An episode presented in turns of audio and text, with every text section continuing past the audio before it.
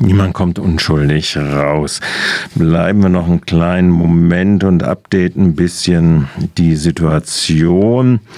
Abschreckungspolitik also an den Grenzen, Tod, massenhaften Tod in Kauf nehmend.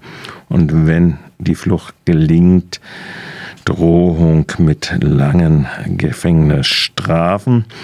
Wir haben das Problem, dass wir 100.000 wohl Geflüchtete in einen Zustand der Nichtanerkennung ihres Asyls haben und die deshalb jederzeit unter dem Damoklesschwert einer Abschiebung stehen. Und wir haben jetzt auch weiter Geflüchtete aus der Ukraine zum Beispiel. Da sind ungefähr jetzt doch nach Baden-Württemberg auch 100.000 gekommen.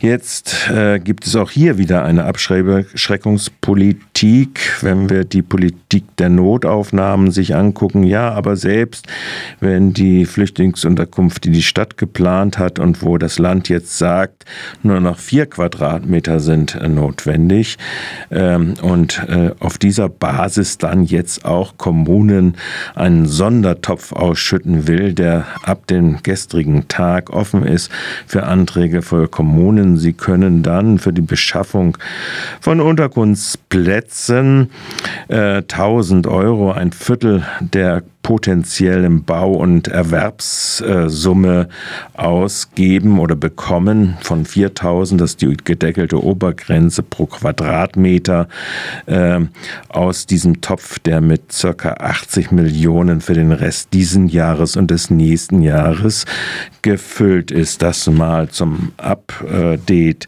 von dieser Seite her. Hier wird ja von verschiedensten Seiten, sei es mit rassistischer Propaganda. Der ehemalige, jetzige Innenminister in Sachsen, Herr Schuster, Bundespolizei im Innenministerium gewesen, ursprünglich versucht, gegen alle Flüchtlinge Druck zu machen und die Abschreckungspolitik zu verschärfen.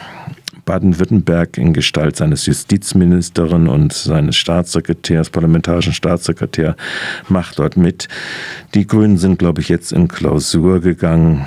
Widerspruch kommt von ihnen nicht, die größte Regierungspartei in Baden-Württemberg